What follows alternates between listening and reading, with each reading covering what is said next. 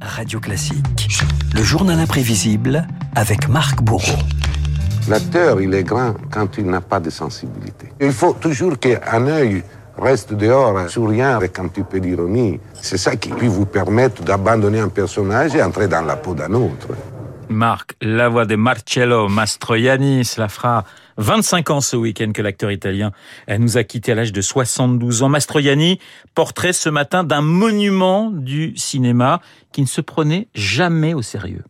Oui, des yeux noirs, Renaud, un sourire malicieux, un doux accent italien, Mastroianni, une centaine de films et un classique parmi les classiques, la Dolce Vita, la scène culte de la fontaine de Trévise avec Anita Ekberg. Marcello, come here. Hurry up. Ma sì, ha ragione lei, sto sbagliando tutto. Stiamo sbagliando tutto. Mastroianni, Egberg, un couple à l'image, un tandem derrière la caméra. Mastroianni, Fellini, deux icônes de l'âge d'or du cinéma italien. Avec Fellini, on s'amuse tout le temps. C'est pas du travail, c'est une blague continuée. C'est comme à l'école, on se moque du professeur, du maître, de la maîtresse. C'est comme ça à faire du cinéma avec Fellini. L'acteur qui souffre avec Fellini, bon, c'est pas un grand acteur.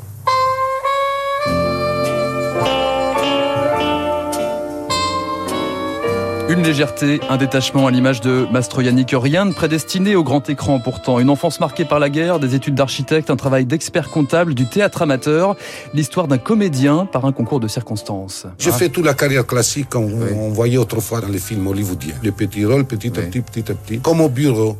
On commence euh, pour dire bonjour les chefs, faire quelques additions, et puis peut-être un jour, peut-être on devient ministre. Et oui, et d'ailleurs, Mastroianni va devenir ministre, hein, puisqu'il tape dans l'œil d'un célèbre metteur en scène, Lucino Visconti, qui se souvient du petit Mastroianni.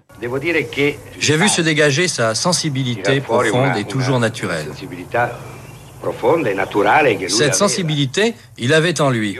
Je n'ai fait que la rendre plus évidente. Ce n'est pas tout à fait vrai qu'il soit très indolent et très fainéant. Marcello, pour moi, use de cette indolence comme d'une couche de gras qui le défend du monde extérieur. Assu, Don Dummi. mi conoscete? La casa. Ah, sì, sì, sì. E avete fatto bene.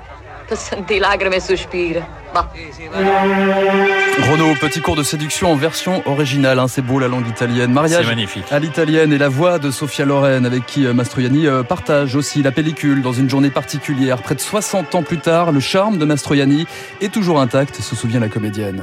À chaque fois qu'on me demandait de tourner avec lui, je répondais oui, sans lire le scénario. Je le connaissais, son sens de l'humour, sa façon d'improviser. Sur un plateau, c'était votre frère, votre ami, votre mari. Il savait toujours ce qu'il fallait faire, mais il donnait toujours l'impression, à l'image, de ne pas le savoir. Mastroianni dans les bras d'Ursula Andress, Jacqueline Bisset, Jeanne Moreau, Faye Dunaway, Claudia Cardinal et Catherine Deneuve à l'écran ou à la ville ou les deux. Mastroianni, un don Juan, écoutez sa réponse. Vous n'avez jamais regardé mes films, j'étais jamais en séducteur, jamais en latino vert, plutôt en impuissant, si vous voulez. Je me suis amusé à toujours détruire cette image conventionnelle et, stupide. L'italien, je crois, est beaucoup plus intéressant. Car Mastroianni, c'est aussi euh, l'art du contre-pied des films provocateurs chez Marco Ferreri, Lizza, mais surtout La Grande Bouffe en 1973.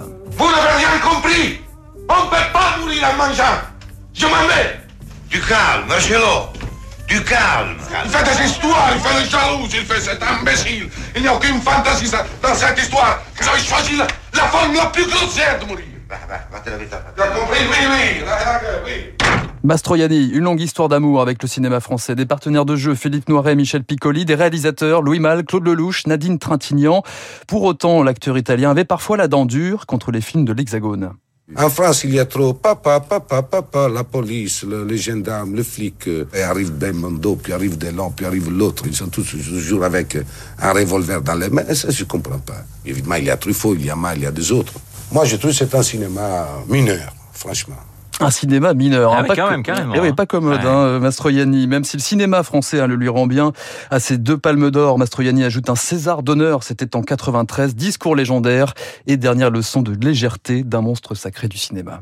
Il n'y a rien de mieux que faire du cinéma. Les derniers romantiques, on résiste. Il y a des guerres, des gens qui s'insultent, qui s'attaquent. Nous, dans un studio, on continue à raconter n'importe quoi. Dehors, c'est l'enfer. Et nous, on est là. Ah, des contes de fées.